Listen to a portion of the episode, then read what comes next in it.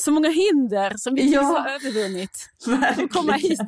Jag har så himla dålig teknik. Jag, det är den här liksom, lite bakåtsträvande sidan hos mig, att jag helst inte vill eh, befatta mig med samtiden. Finns det ett omedelbart samband mellan att du inte har nätverk hemma och att du har kunnat skriva en roman?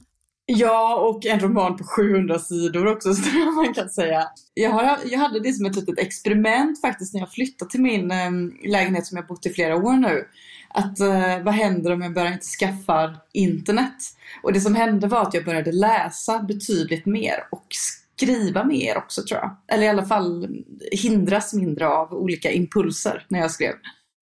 Då får du vara förlåten. Ja. Eh, för detta.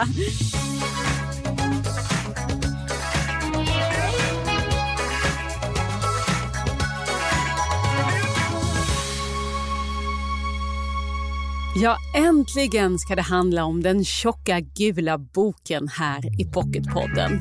Lydia Sandgrens debutroman Samlade verk som hunnit vinna såväl Augustpris som läsarhjärtan. Så förväntningarna kan inte vara annat än höga. Men det gör just inget, för det här är en underbar roman. Och Lydia Sandgren är dagens gäst.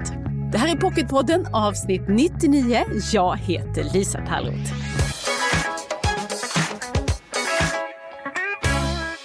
Men innan jag ringde upp Lydia Sandgren idag så var jag bara tvungen att kolla hur hela den här framgångssagan började. Och då vände jag mig till en av Sandgrens första läsare, förläggare Lotta Aquilonius, som var den som ur den där stora manusfloden fiskade upp detta ovanliga? Ja, men det är klart, det sticker ju ut när en debutant kallar sin, sin första roman för Samlade verk. Jag tyckte det var en väldigt, väldigt bra titel, jag tyckte det var väldigt roligt. Det intresserar ju. Men sen var det här manuset väldigt omfångsrikt också. Kan det ha varit runt tusen sidor? Det var, det var väldigt stort manus. Och sen så kände jag ju direkt att här finns det en berättarröst. Det är helt klart. Liksom. Det tyckte jag var klart redan på första sidan. Den här liksom inledningsscenen när eh, Martin Berg ligger liksom utslagen på golvet bland alla sina manussidor liksom, och påbörjade försök att skriva någonting och sådär.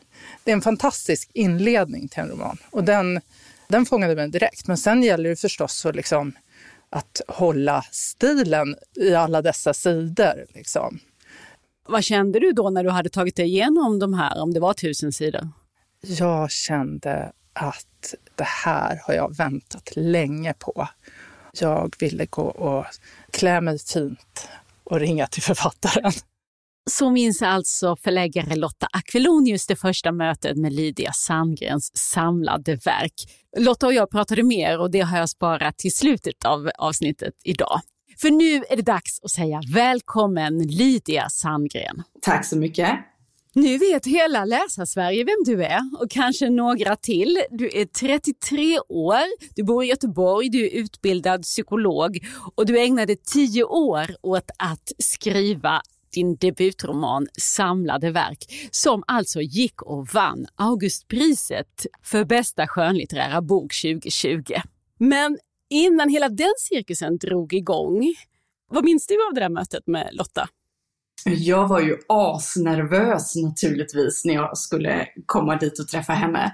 Och visste ju, eftersom jag inte visste någonting om hur det går till, var, jag fattade ju att det var ändå lite särskilt då eftersom hon hade skrivit väldigt fint om boken och bett mig komma upp på ett möte. Så jag fattade att det här är ju ändå inte, det hör nog inte till vanligheterna, men hela den eh, miljön och hela sammanhanget var ju liksom nytt för mig.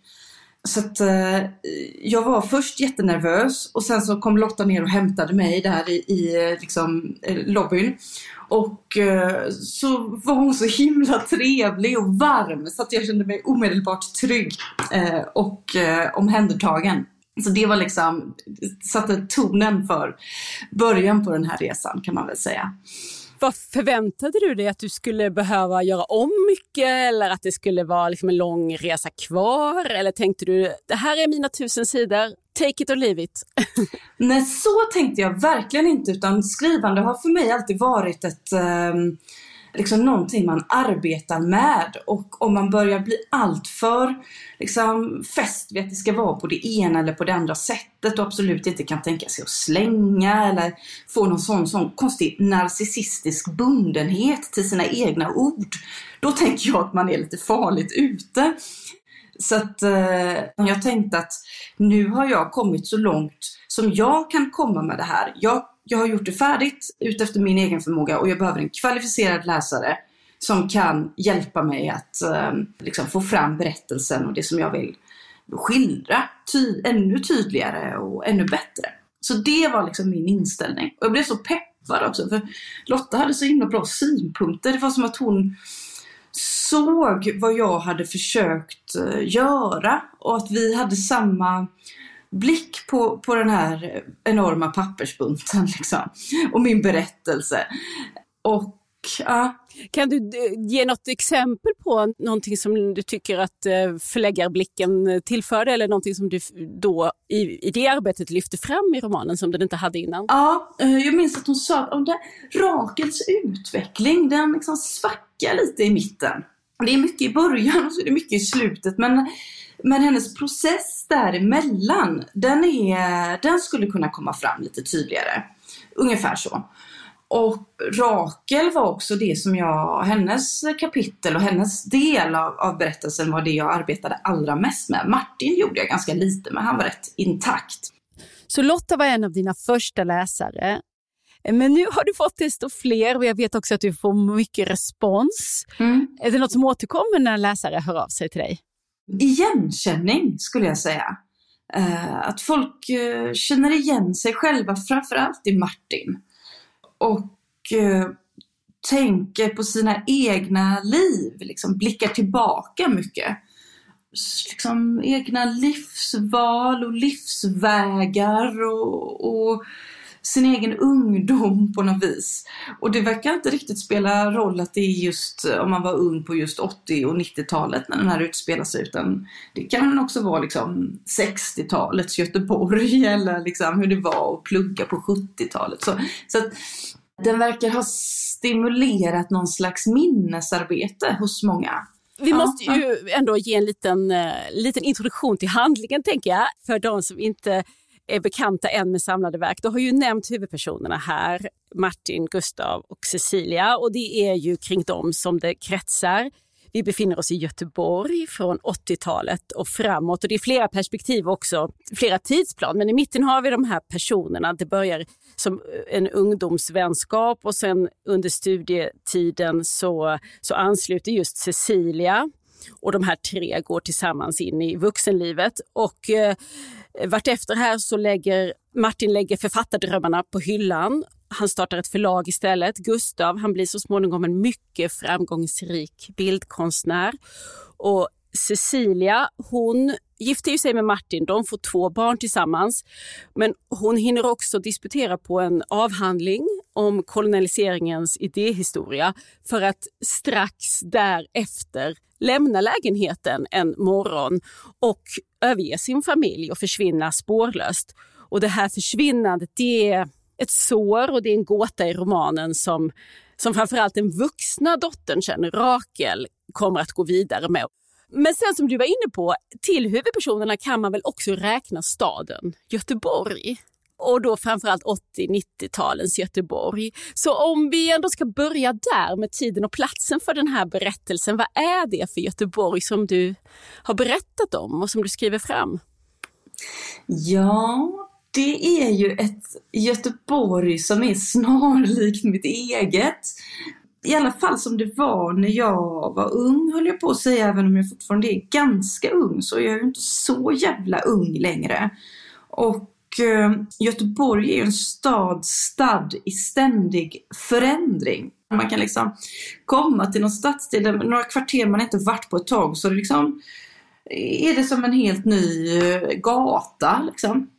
Så att Göteborg eh, är liksom i omvandling på något sätt.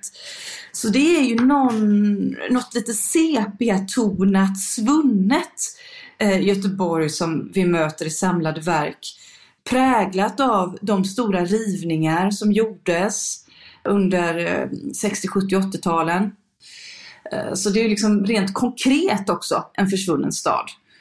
Du säger sepia-tonat och det beror ju på vilken eh, när man själv är född, vad man börjar tänka på som sepia-tonat. Och i ditt fall är det ju då ett 80-tal som mm. för dig blir historia eftersom mm. du är född 87. Precis. Och jag tänkte på det, för det där kan jag ju känna igen att man är intresserad av den tiden som ligger precis före ens egna medvetna, mm. ens egen medvetenhet eller intryck, alltså det som egentligen ens föräldrar har berättat om som eventuellt deras storhetstid. Exakt. Men man lever med den, de minnena och berättelserna om en tid man inte har upplevt själv.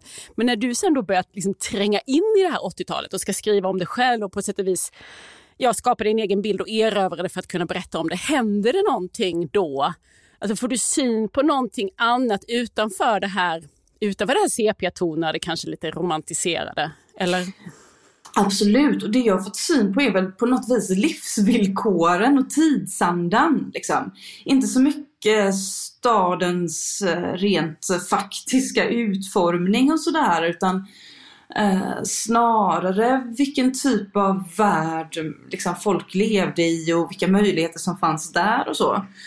Eh, bara en sån sak att tänka bort eh, telefoner och datorer och internet.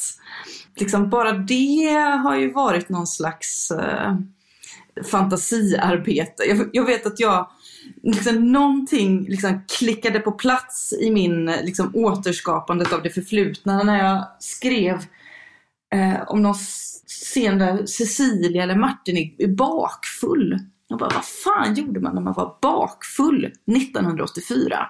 Jag vet ju mycket väl vad man gör när man är bakis på 20, liksom 2000-talet och 2010-talet och 2020-talet. Det har jag liksom stor erfarenhet av själv. Men vad gjorde man 1984? Man kanske inte ens hade TV liksom. Eller så hade man typ en sån gammal... Eh, så vad gjorde man då?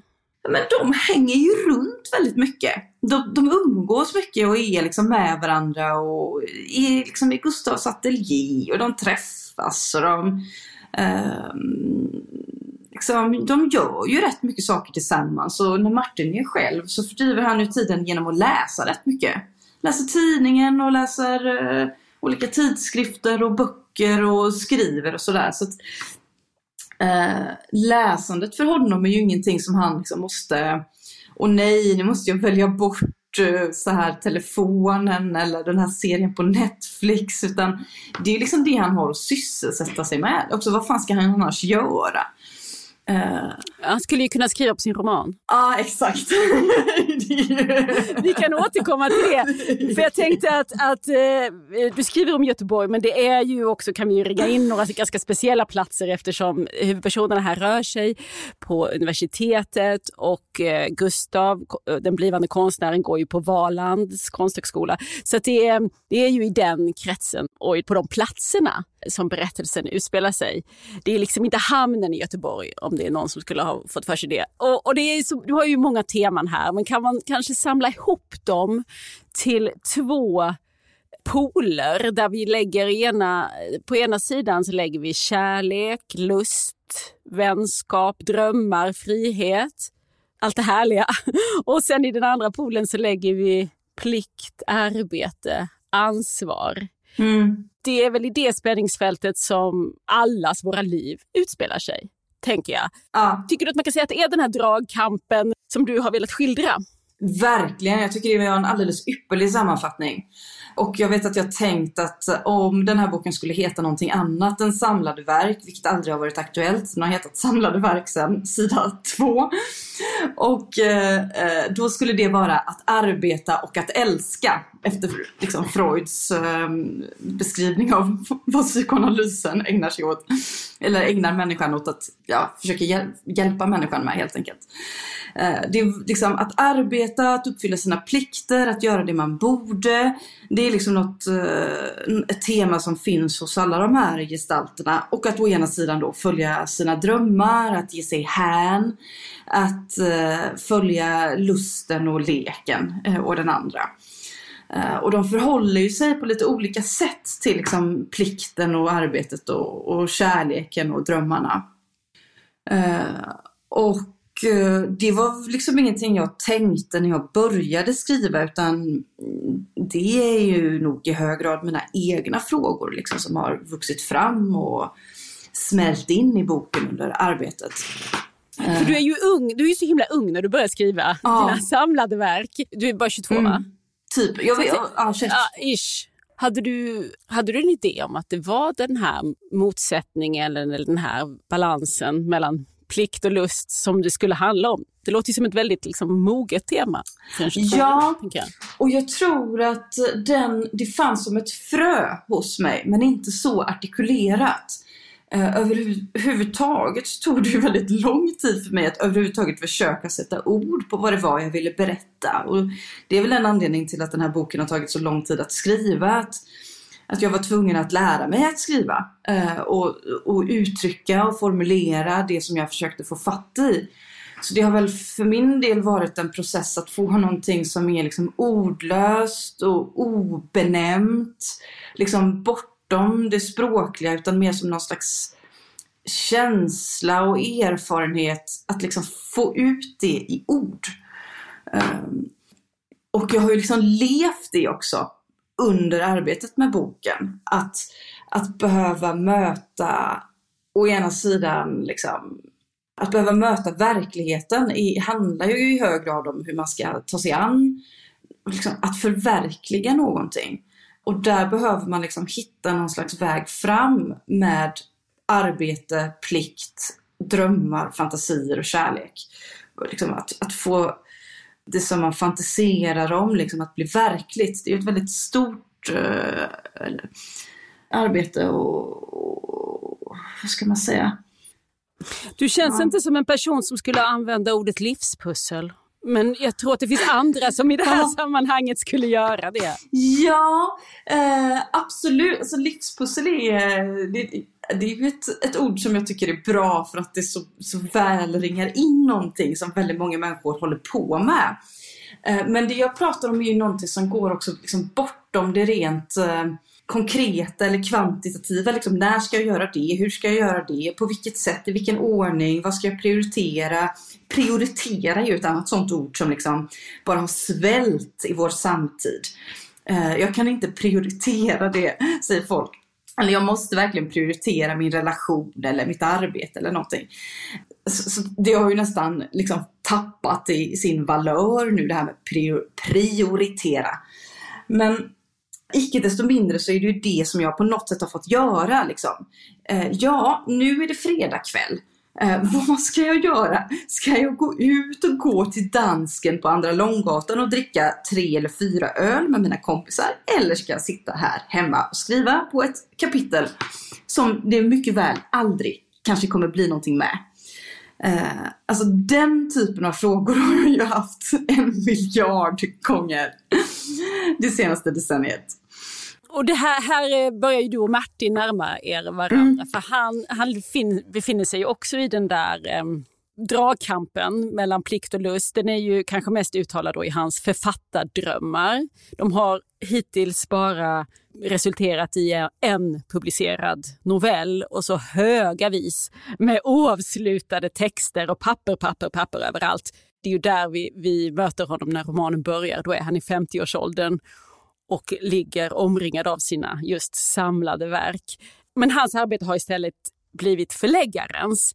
Men varför kommer han inte vidare med den här drömmen om att bli författare? Det är ju en väldigt bra fråga.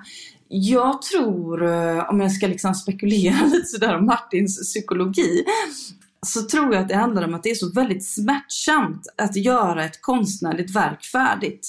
Eh, I alla fall delvis. Alltså, och det har jag verkligen fått kämpa med själv. Liksom, att, att göra någonting klart och sätta punkt och sen liksom, få ut det i världen. Där möter man ju också den hemska, hemska möjligheten att eh, på något sätt misslyckas. Eller i alla fall att man behöver försonas med det faktum att man inte är det geni man trodde sig vara. Eller att folk inte läser den så som man själv har att, att de inte uppfattar det i, i texten som man själv har velat berätta om och så vidare. Så misslyckandet, eller vad man nu ska kalla det, det finns liksom eh, som en sån, det hänger som en bila över en när man kommer ut med en text i världen. Och eh, man behöver på något sätt ge upp någonting då. Det är en förlust eh, som man utsätter sig för. Och den... Vad är det man måste ge upp? Drömmen om det man eventuellt skulle kunna göra. Drömmen om den storslagna romanen eller eh, drömmen om att skriva någonting som är fantastiskt och som jättemånga människor älskar och, och som, eh, som sätter avtryck i historien. Och drömmen om att beröra andra människor på djupet med, med något man har gjort. Drömmen om erkännande och framgång och ära och pengar. Och det är ju ironiskt hör jag nu när jag pratar eftersom jag själv då på något vis har uppnått allt det. Men, men jag tror faktiskt inte jag hade kunnat göra det om, om det inte var för att jag också på något sätt hade gett upp den, liksom försonats med möjligheten att det inte skulle bli så. Liksom. Eh. Och, och, när kunde du göra det? När infann sig det lugnet? Det var nog mycket de liksom, sista åren innan jag skickade in det. Det var, det var liksom i takt med att boken blev mer och mer en, ett färdigt manuskript och inte bara en hög med papper. Liksom. För en sak som jag hade fattat var att om man ska skicka in ett manus till ett förlag, då får det vara som ett färdigt manus. I alla fall att det, har liksom, det hänger samman. Det kan inte vara att det ja, jag ska bara skriva det här och det här kapitlet och slutet är inte riktigt färdigt än. Utan det får liksom vara någonting som är på riktigt som, som lektörer och förläggare kan säga någonting om. Liksom. Och eh, så hade jag tänkt att jag ska vara färdig med min bok innan jag fyller 30. Det var jag inte. Och sen så kom det liksom, eftersom jag ju ändå har arbetat på dagligen så kom det en punkt när jag förstod att nu ja, nu, har jag, nu är alla bitarna där. Nu ska jag gå igenom hela eh, den här pappersbunten från början till slut och så ska jag ändra och fixa så gott jag kan. Och när jag är färdig med det så skickar jag in det. Och eh, det tog liksom ett drygt år, tror jag. Ett och ett halvt kanske. Jag höll på med det där. Att från början till slut liksom gå igenom kapitlerna. Och i och med att jag hade bestämt mig för att nu får jag skicka in det här och får vi se vad de säger. Och det kan ju vara så att det inte blir någonting men då har jag i alla fall gjort ett ärligt hedervärt försök. Det var liksom det som var min tanke, att man, man behöver göra ett ordentligt försök och sen så kan man eh, gå vidare. Man kan liksom inte låta bli att göra ett försök fast man vill. Men, men eh men Martin får inte vara med på den där resan som, du, som Lydia Sandgren själv har gjort. Nej. Eh, han klarar inte av de här sakerna som du har klarat av. Nej. Han kan bara prata om dem i, i eh, teorin. Och han, eh, men det är väl kanske också att han på något sätt inser, nu när vi pratar om det, han kanske faktiskt är en del av min egen försoningsprocess i det där. För det som, som händer med Martin är ju att han blir ju en alldeles Eh, han är ju liksom en, en, eh, en ansvarstagande och rimlig människa på något vis. Eh, som verkar i litteraturens tjänst och i kulturens tjänst på ett annat sätt än att skriva böcker själv. Så att han hittar ju liksom fram till en livsform som är för honom. Och ja, hur rimlig du är vet jag inte. Men, men jag tänker att du är ju också en ganska ansvarstagande människa så tillvida att du har ju skaffat dig ett annat yrke mm. i samhällets tjänst ja. som, som psykolog och, och har det för dig också under alla de här åren och åren som du har utbildat dig och jobbat och skrivit parallellt också varit en dragkamp mellan plikt och lust? Eller hur hänger de där liksom delarna ihop för dig? Mm. Mm, ja, på sätt och vis så tror jag att, alltså, att arbeta, att, att, att tjäna sitt uppehälle kan man väl säga, som konstnär har aldrig eh, varit en, ett alternativ för mig. Helt enkelt för att jag tänker att man måste kunna betala sin hyra. Det finns någonting med liksom pengar, alltså att man är materiellt oberoende av någon annans välvilja. Som också möjliggör att, att kunna skriva. Eh, och eftersom jag inte är liksom eh, någon rik arvtagerska eller liksom kan leva på eh, någon annan. Så tänkte jag att alltså, det kan man inte göra som, som skrivande människa. Det är någonting, där, det är liksom för mig oförenligt. Eller i varje fall otroligt svårförenligt. Till och med nu när jag faktiskt har, jag har sålt massor av böcker och tjänat mycket pengar och det är liksom, för mig är det överhuvudtaget inte ett alternativ att sluta jobba. För att jag kan inte, jag kan inte lägga liksom försörjningsbördan på skrivandet, den måste vara eh, ren. Liksom. Eller skrivandet måste vara fritt från det. Så jag har på något sätt alltid betraktat jobbet och för mig då psykologyrket som någonting som möjliggör frihet och oberoende som, som skrivande person. Så att jag har liksom inte tänkt att, åh nej, jag måste vara psykolog och det hindrar mig från att skriva, utan tvärtom att det är någonting som faktiskt öppnar upp ett, ett litet utrymme i mitt liv där jag är fri och helt oberoende. Och jag, kan, jag kan skriva vad fan jag vill. Det kan ta hur lång tid som helst. Det, det spelar ingen roll liksom. Mm.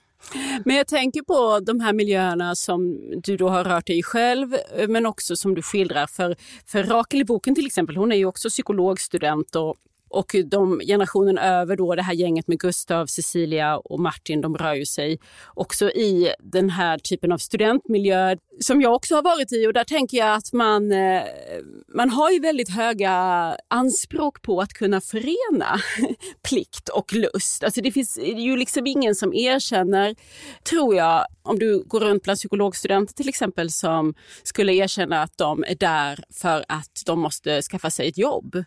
Alltså det vill säga att det är klart att man ska ha, att man ska ha ett yrke utav det men att det också ska brinna liksom en eld större än så. Ja, förstår du hur jag tänker? Ja. Att det är kanske särskilt dimmiga gränser mellan plikt och lust i de mm. här miljöerna som, som boken utspelar sig i. Mm. Gör det, gör det livet svårare eller lättare? Kan, kan du svara på det Lydia? jag tror så här att om man om man lägger alla sina ägg i samma korg så är man ofta liksom farligt ute vad det än gäller. Eh, och om man i allt för hög grad identifierar sig med en fantasi om någonting så är man också farligt ute. Alltså om jag, eh, jag tycker väldigt mycket om mitt jobb liksom. Jag är jätteglad att jag blev psykolog och eh, annars hade jag ju liksom haft alla möjligheter faktiskt att sluta vara det. Men eh, jag trivs ypperligt med det. Men om man liksom tänker att det är allt man ska göra. Nu ska jag bli en jävla superpsykolog och jag ska hjälpa så många människor och jag ska kunna allt och jag ska vara expert på det mänskliga psyket och jag ska bli inbjuden till föreläsningar och jag ska liksom ha elever och mina patienter ska älska mig och de ska bli så friska och bli så glada. Liksom. Om man är inne i den typen av föreställningar, vilket jag tror finns liksom eh, lite omedvetet hos många psykologstudenter. Ja, du verkar kunna formulera den väldigt väl. ja, men att, så jag tror du har umgåtts med tankarna. Eh, så då liksom ja, men då är man ju också ute och seglar lite grann på narcissismens hav. Och det är bättre att söka sig till, till liksom mer realistisk fast mark också i fråga om, om det yrket. Liksom. Och Eh, Eh, man kan ju inte gå runt och vara psykolog 24-7. Då blir man ju fullkomligt outhärdlig för alla människor att ha att göra med, inklusive en själv. Eh, utan man behöver ju hitta, hitta fram till liksom en, yrkes, eh, en yrkesidentitet och en, eh, en förtrogenhet med sin profession. Liksom, att kunna kunna vara psykolog ibland och sen kunna vara liksom någons flickvän och någons syster och någons eh, barn liksom, och någons kompis och sådär. Eh, och författare. Eh, det är liksom lite olika verksamheter som man behöver som hitta en väg till.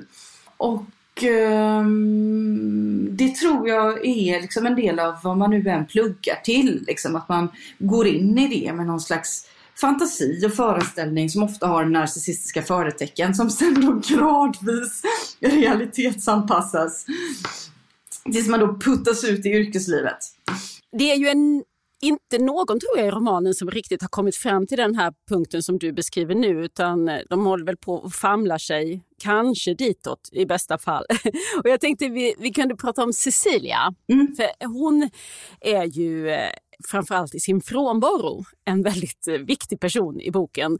och hennes försvinnande där, när hon lämnar familjen, barnen, ja allt. Hela, hon försvinner spårlöst. Varför har du skrivit om ett försvinnande, om en mamma som försvinner som ju gör det extra dramatiskt? Mm. Varför är en svår fråga att svara på. Det vet jag liksom inte riktigt, eller det har väl No, det finns väl en förklaring på det, men den är nog djupt förborgad i mitt eget psyke på något vis. Men jag var väldigt tidigt, visste jag, att jag ville skriva om en frånvarande mor. Att, att frånvaron skulle finnas där som navet i en familj och i den här berättelsen.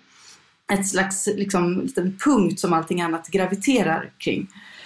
Och, och jag hörde eh, någonstans att du sa ja. att det började som en gåta för dig själv och, ja. och, att det är en del av drivet och spänningen i att få skriva själv och att försöka ta reda på varför hon försvann. Och blev du klokare på det? Alltså, kunde du själv lösa ut den här gåtan?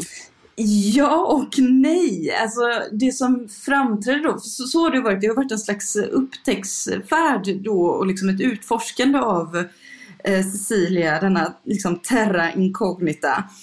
Att jag har försökt förstå mig på henne och jag tror att hon liksom inte, hon hittar inte en väg. Alltså hon hittar inte ett, ett sätt att vara på den platsen där hon av eh, liksom det som sker i hennes liv placerar henne, nämligen på platsen som mor och som hustru. Liksom en person, en mor i en familj. Hon fixar att vara doktorand, det klarar hon av. Och hon skulle nog, tänker jag, klarat av att ha varit lärare och fortsatt forska och skriva. Men hon hittar inget sätt att kombinera det med att vara bland andra människor. Liksom. I ett familjesystem och i en, i en liksom, vardaglig samvaro där hon har ansvar för andra personer. Jag skrev ju till dig att jag skulle försöka komma på några frågor som du inte fått mm. prata dig sönder om under det här senaste året. Och en sån sak gäller just Cecilia. För jag tycker just inte att det har varit så många feministiska läsningar av din bok eller diskussion kring om det är kvinnliga erfarenheter. Nej. Kvinnliga erfarenheter i ett patriarkalt system som du gestaltar här hos romanen Cecilia. Och har du själv gått något i de tankarna? Um, nej, det tycker jag faktiskt inte. Om man ska svara ja eller nej på den frågan. Så, för Cecilia är liksom inte, tänker jag, en, en representativ person. Hon, hon lånar sig liksom inte som exempel, som igenkänningsexempel så himla lätt.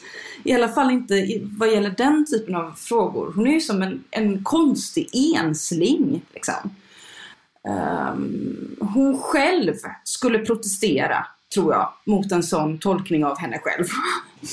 eh, för hon vill liksom inte kännas vid att tillhöra en grupp riktigt. Hon står, tror jag, i sin självuppfattning utanför och betraktar världen. Liksom sin egen position i en patriarkal ordning, den tror jag hon är ganska ointresserad av. Och kanske liksom själv då anser lite irrelevant. Så jag tror inte Cecilia hade gjort en feministisk analys av liksom sitt eget försvinnande om man hade frågat henne. Och om jag frågar dig? Ja, ja, jag skulle säga att det är, en, det är liksom en människosak, inte en kvinnosak i frågan om varför Cecilia inte, inte lyckas med livet. Liksom. Så för mig har det varit en människosak eh, snarare än en kvinnosak också. För att väl typ citera Ibsen. Liksom. Eh, hon är inte så upptagen av andras blick på henne eller andras förväntningar utan hon kör sitt eget race så till den milda grad att hon inte ens eh, kan vara kvar. Liksom. Så hon förnekar ju på något vis snarare förväntningar och förhoppningar och krav. Och Håller du med om att du har fått ganska lite frågor om hur, hur intresserad du är av könsroller och könsstrukturer? Eller är det bara jag som inte tycker att det har varit den vinkeln på samtalen med dig? Jag håller verkligen med om det. Eh, och eh, jag trodde nog att, eh, att liksom, den här ändå lite liksom kullkastade liksom, formerna för begär och beroende här är liksom lite sådär lossryckt från eh, vad man kanske förväntar sig utifrån eh, kön och sådär. Det trodde jag nog kanske skulle uppmärksammas mer. Och överlag, jag var väldigt glad att du ville liksom prata om Cecilia och sådär. Henne och hur folk inte sagt så jävla mycket om. Det har varit väldigt mycket om Martin, men ganska lite om Cecilia. Hon har på något sätt varit eh, frånvarande också i, i, i diskussionen, eh, tycker jag lite grann. Och eh, jag trodde faktiskt också att eh, att det skulle vara lite mer snack på något sätt om att här kommer det en ung kvinna och skriver eh, väldigt, väldigt, väldigt mycket om medelålders män och deras erfarenheter. Eh, Eh, jag tror nog att om förhållandet hade varit det omvända så hade författaren Sandgren åkt på lite mer kritik. Om liksom. du hade varit man? Exakt. Mm. Um, och som skrivit om uh, unga kvinnor och hur det var att vara ung kvinna och bli kvinna och så vidare och hur det var att möta medelåldern som kvinna.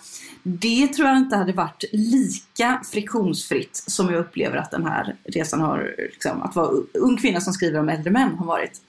Mm. Det, var en, det är en liten tanke jag jag vet ju inte. Vad tror du? Mm. Jo, jag tror också det. Ja. och jag tror också kanske att Cecilia är ju lite undflyende men mm. hon är ju lite av en liksom, fantasiernas projektionsyta eftersom hon, är, eftersom hon är gåtan i boken. Och det är kanske ett grepp att låta en kvinna vara det. Någonting som numera är svårare för en man att, att få skriva helt enkelt. Än om man, att en, en kvinna liksom söker det i det kvinnliga är eh, något annat. Mm. Verk, ja, ja, verkligen. Och det har ju också varit på något sätt min, eh, min avsikt att hon ska få vara en, en, en målarduk som eh, de olika personerna runt omkring henne liksom har, gör olika bilder av på något sätt.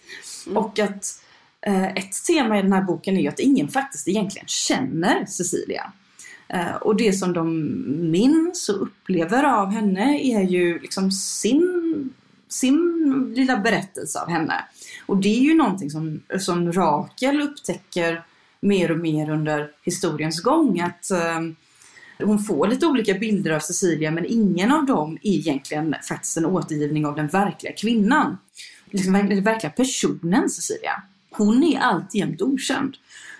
Men vi får ju en del pusselbitar till Cecilia ändå tycker jag. Jag tänker till exempel på hennes uppväxtfamilj. Mm. Den excentriska familjen Wikner, det är ju väldigt roligt att lära känna dem tyckte jag, några av mina favoriter. Och att hitta på den här familjen, har det varit en del i att försöka klura ut gåtan, Cecilia? Ja, alltså familjen och bakgrunden och historien, det är alltid alla mina figurer har liksom väldigt mycket familj och mycket bakgrund. Så historien är liksom för mig väldigt närvarande när jag försöker förstå varför någon blir som den blir och gör som de gör. Och jag tänker om man ska, med risk för att vara lite sådär psykologiskt förenklande, men, men, men mamma och pappa Wikner, de är ju liksom inte några toppenförebilder. Liksom, om, det, om det är det som är att vara förälder, då kan man fatta att man inte är så jävla sugen på att vara det själv. Liksom. De är invaderande och uh, självupptagna och uh, ganska okänsliga liksom, i förhållande till sina barns egenart och möjligheter. Mm. Uh, alltså de, ja, de har kört sitt race men å andra sidan har de stannat kvar. Ja, precis. Om man jämför med, med henne ja. den förälder som försvinner. Ja, så är det. Uh, och det trumfar ju på något sätt alltid. man, man, man kanske var pissig men man stannade i alla fall kvar. Uh, och hur gick dina tankar kring slutet? Hur du skulle få ihop den här historien? Slutet kom faktiskt till mig, tack och lov, eh, i en sån där eh, liten underbar bubbla av klarhet som man ibland drabbas av när man sitter och skriver. Så även början. Så slutkapitlet och det första kapitlet skrev jag för många herrans år sedan. L liksom tidigt i processen. Och så visste jag att det är hit, det är här det börjar och det är hit jag är på väg. Så den stora frågan för mig, det var faktiskt mitten. Alltså, hur skulle jag liksom föra det här från den här punkten och hit? Liksom? Jag tänker också att det är en del av berättelsens logik, att den slutar där det slutar. Liksom. Slutet är inneboende i den på något vis. Mm. Det skulle ju också kunna vara en cliffhanger. Ja, det är många som hoppas på det. att, det att det ska komma nu då en fortsättning. Och att man ska få svar liksom. På gåtan Cecilia. Fler svar, ja. Precis, fler svar. Och eh, det är möjligt att jag kommer skriva det någon gång i framtiden. Det kan man ju aldrig utesluta. Men just nu gör jag inte det. Och jag tror också jag behöver liksom bli lite äldre och lära mig lite mer om livet. Och, alltså en anledning att jag valde att inte skriva om liksom, Cecilias perspektiv i det här är också att jag fattat så här, men det är för långt ifrån min egen erfarenhet. Jag har inga barn och jag har framförallt inga barn som jag övergivit. Men du har ju inte heller varit en 50-årig manlig förläggare. Nej, det är ju sant. Men jag har ju Alltså, det är lite så här tänker jag att Eh, väldigt mycket, som kanske också hänger ihop med, med att, att, boken har nått så många läsare, är att det som skildras är ju väldigt allmänmänskliga erfarenheter. Att vara kär, att bli avvisad, att inte veta vad man vill, att liksom brottas med begärets möjligheter och omöjligheter i förhållande till en annan människa. Att liksom vara barn till någon, att frigöra sig, att förhålla sig till sin historia och ta sig ut i livet, att eh, läsa på universitetet, att utbilda sig, att arbeta. Att liksom, mycket av det är ju saker som jag själv, alltså områden som jag själv eh, har berört. Men jag är ju faktiskt inte förälder.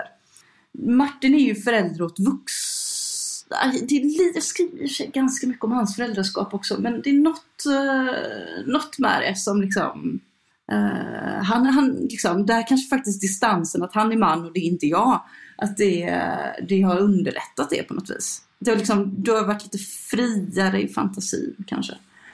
Mm. Du Lydia, och man kan prata hur länge som helst här, men vi skulle hinna med detta innan du ska gå till ditt till ditt riktiga arbete. Precis.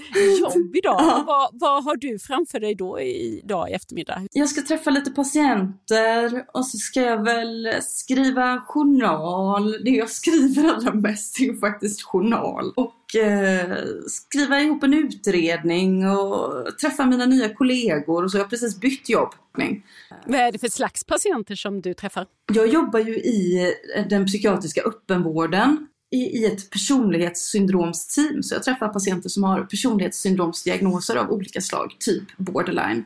Först har jag jobbat mycket med ADHD och autism. Så jag är liksom eh, verkligen i psykiatrisvängen kan man säga.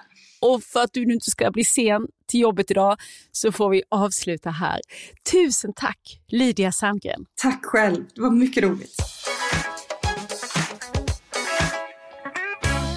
Ja, jag hade lite svårt att slita mig där från Lydia Sandgren, precis som det känns tomt när jag nu har läst ut samlade verk. Och Lotta Aquilonius som är Sandgrens förläggare på Albert Bonniers förlag. Vad tror du är förklaringen till att den här romanen har fått sånt genomslag? Ja, men det, det var en typ av berättelse, den här liksom stora berättelser som bygger ett helt, en hel värld. Att det är någonting som, som jag och uppenbarligen andra då har längtat efter. Den kom ju ut i slutet av mars 2020. Det var ungefär en månad efter att eh, pandemin hade börjat och eh, kanske att det är också en del av det hela. Att vara hemma mycket, vad ska man göra nu? Vilken, vad är det man ska läsa? Man tittar sig omkring, vad, vad är det som är nytt just nu? Och så fanns Lydias bok där just då. Och dessutom erbjöd, liksom när, när livet står på vänt lite grann, tillvaron liksom saktar ner, står på vänt, så erbjöd den en, man kunde kliva in i en värld som faktiskt pågick. Mm. Lydia berättade ju här att hon hade början och slutet ganska klart för sig men att det var resan däremellan som var utmaningen. Och eh, dit hörde utvecklingen av karaktären Rakel som du hjälpte henne med, det berättade hon om. Och vad minns du av manusarbetet? Ja, men det var väldigt roligt och eh, ja, det där med Rakel, det, ja, så var det nog. Martin var var mer av huvudperson från början och Rakel stod tillbaka lite. Sen fick eh, Rakel ta lite mer plats helt enkelt. Eh, även Gustav tror jag att hon arbetade vidare med en del. För vad såg du i Rakel? Varför tyckte du att det var en person som skulle utvecklas i den här berättelsen?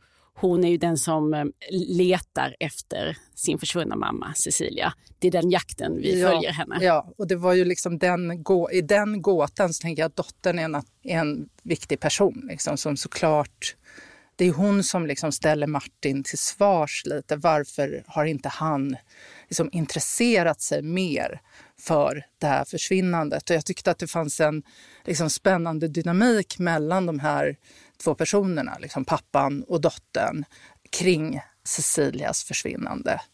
Den konflikten mellan den, dem, eller att den frågan väldigt mycket hängde i luften mellan dem. Varför? Liksom. Mm. Och Martin är den person som finns kvar. Som hon kan, eftersom hon inte kan fråga Cecilia så kan hon fråga sin pappa. Och vad händer när han inte riktigt vill svara på den här frågan? Liksom.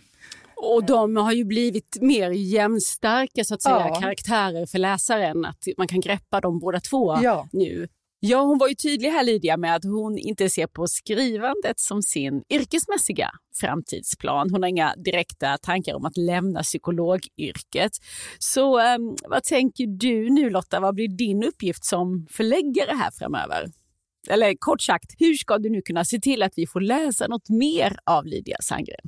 Ja, eh, men alltså det är klart att att, att Lydia behöver ju såklart avsätta lite tid, tycker jag, att skriva nästa bok. Det gör hon säkert också. Eh, så. Men det är ju en väldig tillgång att ha ett annat yrke också såklart. Och som psykolog så möter hon ju många människor. Och eh, jag tror att det kan vara berikande också. Eh, men det gäller väl att kombinera de här och inte minst hitta tid såklart. Och sen så får vi väl se om det blir en om det blir 700 sidor igen. Det behöver ju inte kanske bli en så stor roman nästa gång, men jag vet att Lydia själv har en dragning till det storslagna och det är liksom maxade sådär. Så att eh, vi får se helt enkelt. Det sa Lotta Aquilonius som alltså är Lydia Sandgrens förläggare på Albert Bonniers förlag. Och med det rundar vi för idag. Nästa vecka då ska jag och Suad Ali diskutera en annan enastående roman. Britt Bennets Hjärtlinjer som ju legat på New York Times bästsäljarlista ja, nästan lika länge som den har funnits. Här möter vi tvillingarna Desiree och Stella. De föds på 50-talet i en håla i den amerikanska södern. Och just där är den svarta befolkningen så ljus i hyn att den som är djärv nog kan rymma och uppfinna sig själv igen som vit. Det här är en otrolig roman om rötter, identitet så haka gärna på du också och läs Hjärtlinjer till nästa gång vi hörs. Den är svår att släppa när man väl har börjat. Mer om denna och andra böcker i våra sociala medier. Där heter vi Älska Pocket och jag heter Lisa Tallroth. Hej då! Du har lyssnat på Pocketpodden. En podd från Bonnierförlagen.